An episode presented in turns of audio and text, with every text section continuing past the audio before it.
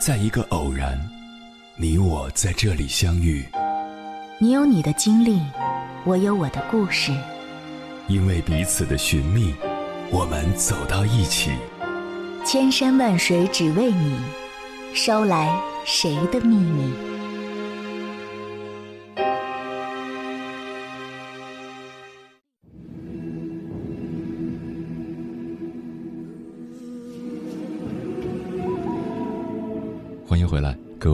夜行者，这里是正在直播的中国交通广播，千山万水只为你，深夜不孤单。我是迎波，绰号鸭先生。我要以黑夜为翅膀，带你在电波中自在飞翔。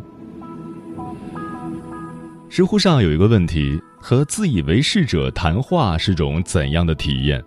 底下一个高赞的回答是这样写的：我遇到的自以为是的人，常常会在完全没有仔细了解情况的时候，就轻易地说这几句话：一，这我见得多了；二，你这不行；三。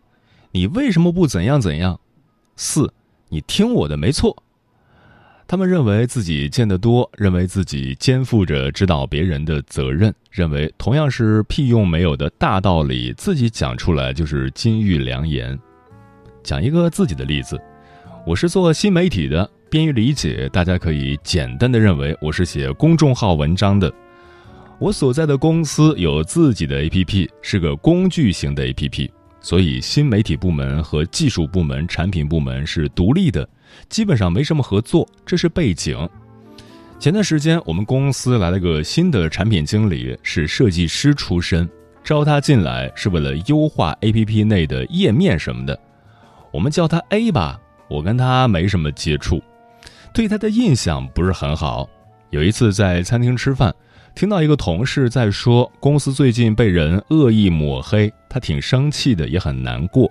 然后 A 君就说：“嗨，这有什么的？以前我在那家公司经常被抹黑，这都很正常。”当时那个同事就被噎住了，说：“我知道这很正常啊，但发生这种事，我还是挺生气的。”A 君又说：“你生气也没用啊，你还能堵住对方的嘴啊。”你呀，还是见得少，以后你就习惯了。当时一旁的我心中默念的是：这哥们儿情商也太低了，幸亏我跟他工作没交集。但人生嘛，怕什么来什么。有一天，我正忙得吐血，A 突然带着他的 leader 过来找我。我当时以为是产品部门想让我帮忙宣传什么的，结果一坐下，A 说。我觉得公众号现在这个排版不行，看着很混乱，我都不好意思转发我们的文章到朋友圈。我当时就是十万个问号，这就是我在开头写的，自以为是的人常常说的“你这不行”。那一刻，我脑子里依次闪过了以下念头：你是我的领导吗？这是你该管的吗？你是不是没事儿闲的吃饱了撑的，工作不饱和啊？他的 leader 出来打圆场说：“哈，A 是设计出身嘛，所以对这些有一些自己的想法，想跟你讨论。”然后就看 A 大手一挥说：“这样吧，我们拉个群，我给你发几个好看的。”这是讨论的态度吗？这时候我已经不想跟他说话了。然后当天晚上，他就发了两篇风格极其性冷淡、满篇的空格、字号很小、字的颜色超级灰、灰到看不清楚的文章过来。大家可能不懂我愤怒的点，我不是说这种排版不好看，其实挺好看的。很多摄影类、艺术类或者文艺类公众号都这样，也很适合转发朋友圈什么的。但问题就是，自以为是的人。常常会在完全不了解实际情况的时候，就敢乱给你提意见。他觉得什么好，就想让你也照着这么做，这超烦人的。我做的是个心理类的公众号，内容常常很专业，需要仔细读，文章每篇也得有两三千字。我先不说这么浅的字读起来有多困难，光就这空格的数量，两千字的文章真要按这么排版，那得多长啊！那得滑到天荒地老才能滑到底吧？你知道最让我生气的是什么吗？是他还扔了一篇叫做《公众号文章如何排版的文章到群里，内容基本就是一篇秀米编辑器使用入门。我就是做新媒体的，编辑器你觉得我不会使吗？我是不是应该给你发一份如何安装 PS 啊，设计师同学？我觉得每一个行业的从业者，只要是认真工作、肯动脑子的，他们选择了某种方法，肯定是经过考虑的；而不在这个行业中、不亲身去做的人，可能不了解这其中的考虑和诸多掣肘的地方。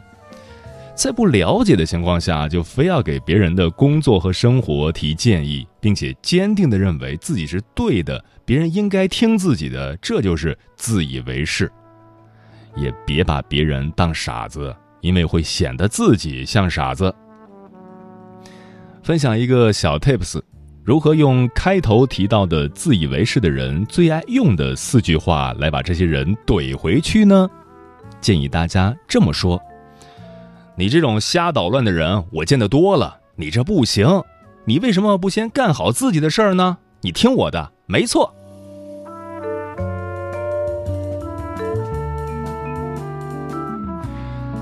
接下来，千山万水只为你，跟朋友们分享的文章选自《终身成长者》，名字叫《越自以为是，越只能证明你没见识》，作者何四。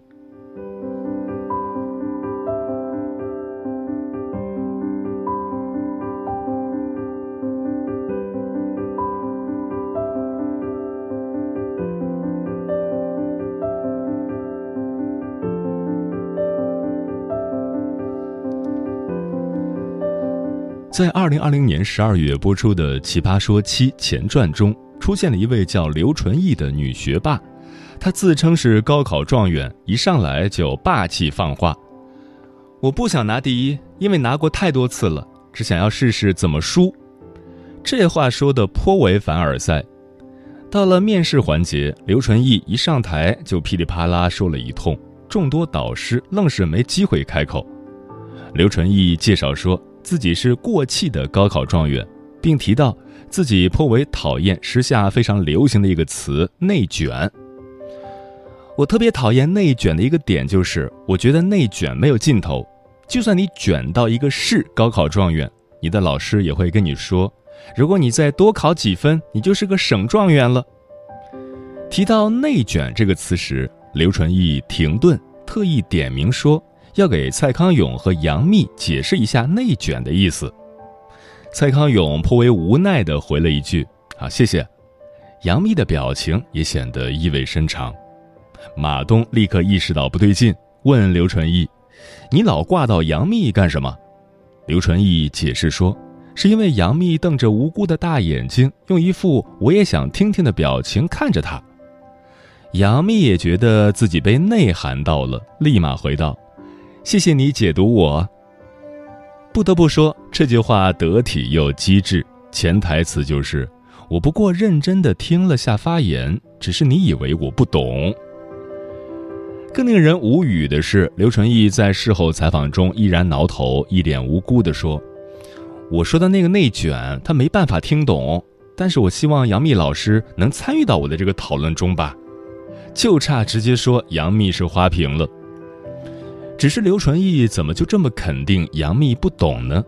没有经过了解就武断别人，这种居高临下的姿态着实令人不适。在接下来的发言中，刘纯义依然围绕着“内卷”这个词大说特说。让人尴尬的是，作为一个北大新闻系学生、高考状元，却一直说不出个所以然来，解释不清楚这个词。马东忍不下去了，连忙打断刘纯义。让他不要只谈内卷这个概念。虽然他是状元，是学霸，但咄咄逼人、恃才而骄的模样，却充分体现出了他的没见识。正如孟非所说的：“所有的优越感都来自于缺乏见识和缺乏悲悯。最高贵的优越是不会给别人造成任何压力的。自以为是的俯视这个世界。”就永远不会知道天外有天，避免沉浸在过度的优越感里，做个清醒且不断成长的人，以下这几个概念或许能够给你带来一些启发。优越感是一种自我意识，指的是显示蔑视或者自负的心理状态。比如，作家张小涵曾在微博中提到，自己做着所谓人类精英的工作，过着所谓 Top Five 的生活，闻得出别人身上的地铁味儿。这些字里行间所流露出的张小涵的心理状态，就是一种身在所谓顶层的优越感。多数人都会拥有某种优越感，只是优越程度不同，表露水平不同。在生理、心理、身份、学历、人际、收入等方面的比较，都可能产生优越感。就像刘纯义，他表现的就是知识上的优越感。优越感很普遍，是人的一种正常心理。追求优越感，希望拥有比别人更强的能力、更大的优势、更好的生活，也是人类发展的重要动力之一。但过分追求优越感，尤其是以不适当的方式表现出来的优越感，例如傲慢、自负、固执、自恋等，既影响自己的自我认知和持续成长。也会让人不适，影响人际关系，产生很多负面影响。什么越是缺乏，越会刻意显摆什么，这是人本能的补偿心理。但我们不能被本能所控制。真正有格局、有教养的人，不会有过度的优越感，即便有一些优越感，也会放在心中，用以鞭策自己积极进取。尽可能不表露出来，更不可能去刻意显摆。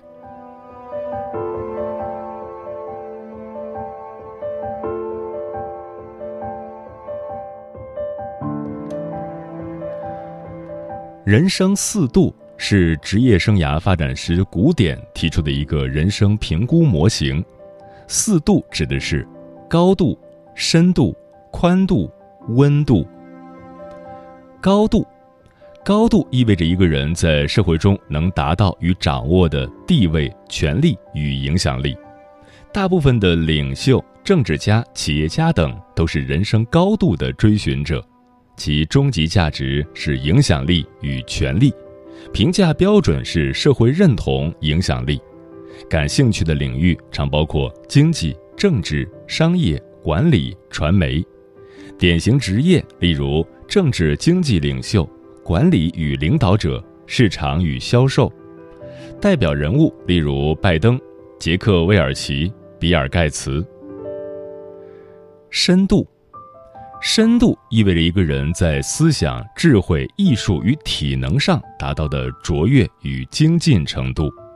诺贝尔奖获得者、奥运冠军、思想家、杰出匠人都是人生深度的追寻者。其终极价值是卓越与智慧，评价标准是卓越程度、超越极限。感兴趣的领域常包括哲学、自然科学、专业技术、佛学。典型职业例如哲学家、科学家，需要高超技艺的职业。代表人物例如陈景润、康德、苏格拉底。宽度。宽度意味着一个人能够打开和做好人生中多少个不同的人生角色，让他们丰富又互相平衡。生涯学家舒伯总结了人世间常见的人生角色：子女、学生、休闲者、公民、工作者、持家者等。事实上，做好其中任何一个角色都并不容易，就更不用说平衡了。其终极价值是爱与和谐，评价标准是对他人的支持、对家庭社会的贡献。感兴趣的领域常包括社会家庭活动、公益活动、心理、社会学、基督教。典型职业例如义工、志愿者、全职主妇、公务员。代表人物例如特蕾莎修女、墨子，大部分的父母亲。温度，温度意味着一个人对生命、生活的热爱与激情，能多大程度上活出自己本来的面目。有很多人过着表面成功卓越、面面俱到却冷冰冰、幸福感低的生活，其终极价值是自由，评价标准是遵从内心、自我、纯粹。感兴趣的领域常包括艺术、文学、灵性。典型职业例如艺术家、诗人、作家、自由职业。代表人物例如顾城、梵高。快乐的流浪汉。每个人的人生都有各自的可能性，如同企业家、全职太太、IT 工程师、农民爸爸，虽然职业差异很大，但很可能幸福感并不会差太多。就像刘纯义与杨幂，一个是高考状元、北大学霸，一个是从事娱乐行业的艺人，两者的生活并不值得做比较。毕竟每个人的人生各自追求不同，衡量的维度也不同，没有什么生活方式就一定优越。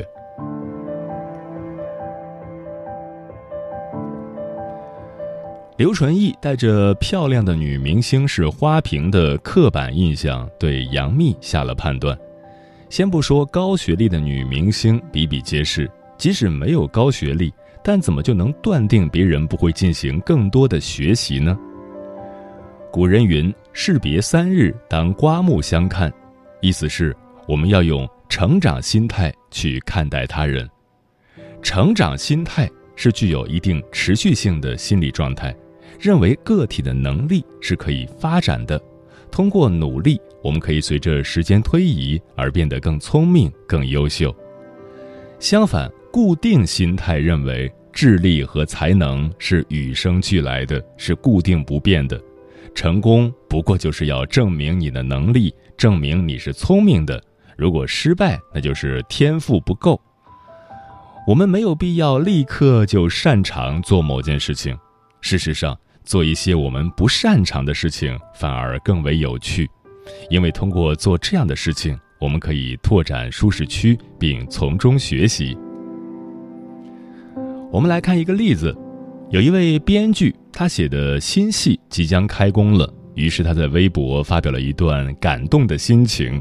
这时，有网友评论说：“没啥名气就不要拍了，等有实力时再拍也不迟。”对于网友的评论，这位编剧的回复是：“实力不是等出来的，是一直做、一直做、一直做干出来的。”这就是成长心态。拥有成长心态的人，是在一次次的挫折、失败中逐渐成长起来的，就如同一个婴儿学习走路一样，摔跤本身就是学习的过程。成长心态除了用来鞭策自己的成长，同样的，我们也用成长的眼光去看待别人。即使一个人曾经不如你，但你也不能掉以轻心，因为他时时刻刻可能追上你。很多偏见其实是隐藏在潜意识中的，就像刘纯义对杨幂先入为主的判断，认为她肯定不懂内卷是什么意思，即便是到了事后采访，依然还是认为自己是对的，杨幂就是不懂。生活中隐性偏见有很多，比如老年人都很健忘，男生数学好，女生数学差，女人很有爱心等等，诸如此类。这种隐性偏见的可怕之处，在于它在你的思维中是自动联想的，非常快速，你甚至不会意识到它的存在。当你判断和做决策的时候，会把这个隐性偏见当成真实的前提，从而导致做出错误的决策。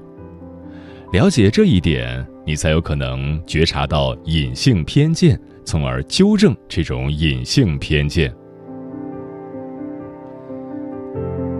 自以为是的优越感也来自于对别人的不尊重，以自我为中心，而这也是缺乏同理心的表现。刘纯义说出这番话时，对面的杨幂、蔡康永明显表情已经不对了，但他丝毫未察觉，不觉得自己的言语有什么不妥。沟通大师吉拉德说：“当你认为别人的感受和你自己的一样重要时，气氛才会融洽。”要想提高同理心，首先要做到的就是发自内心的认为对方的感受和你自己的一样重要，即便对方的感受可能是错误的。举一个例子，妻子正在厨房炒菜，丈夫在她旁边一直唠叨不停：“慢些，小心，火太大了，赶快把鱼翻过来，油放太多了。”妻子脱口而出：“我懂得怎样炒菜，不用你指手画脚的。”丈夫平静地答道：“我只是让你知道，我在开车时，你在旁边喋喋不休，我的感觉如何。”在上述案例中，如果把对方的感受看成和你的一样重要，当你觉得别人在你耳边喋喋不休很不爽时，将心比心，你就能提升同理心水平，不会在别人耳边喋喋不休。如果没有把对方的感受看成和你的一样重要，提高同理心水平就无从谈起。《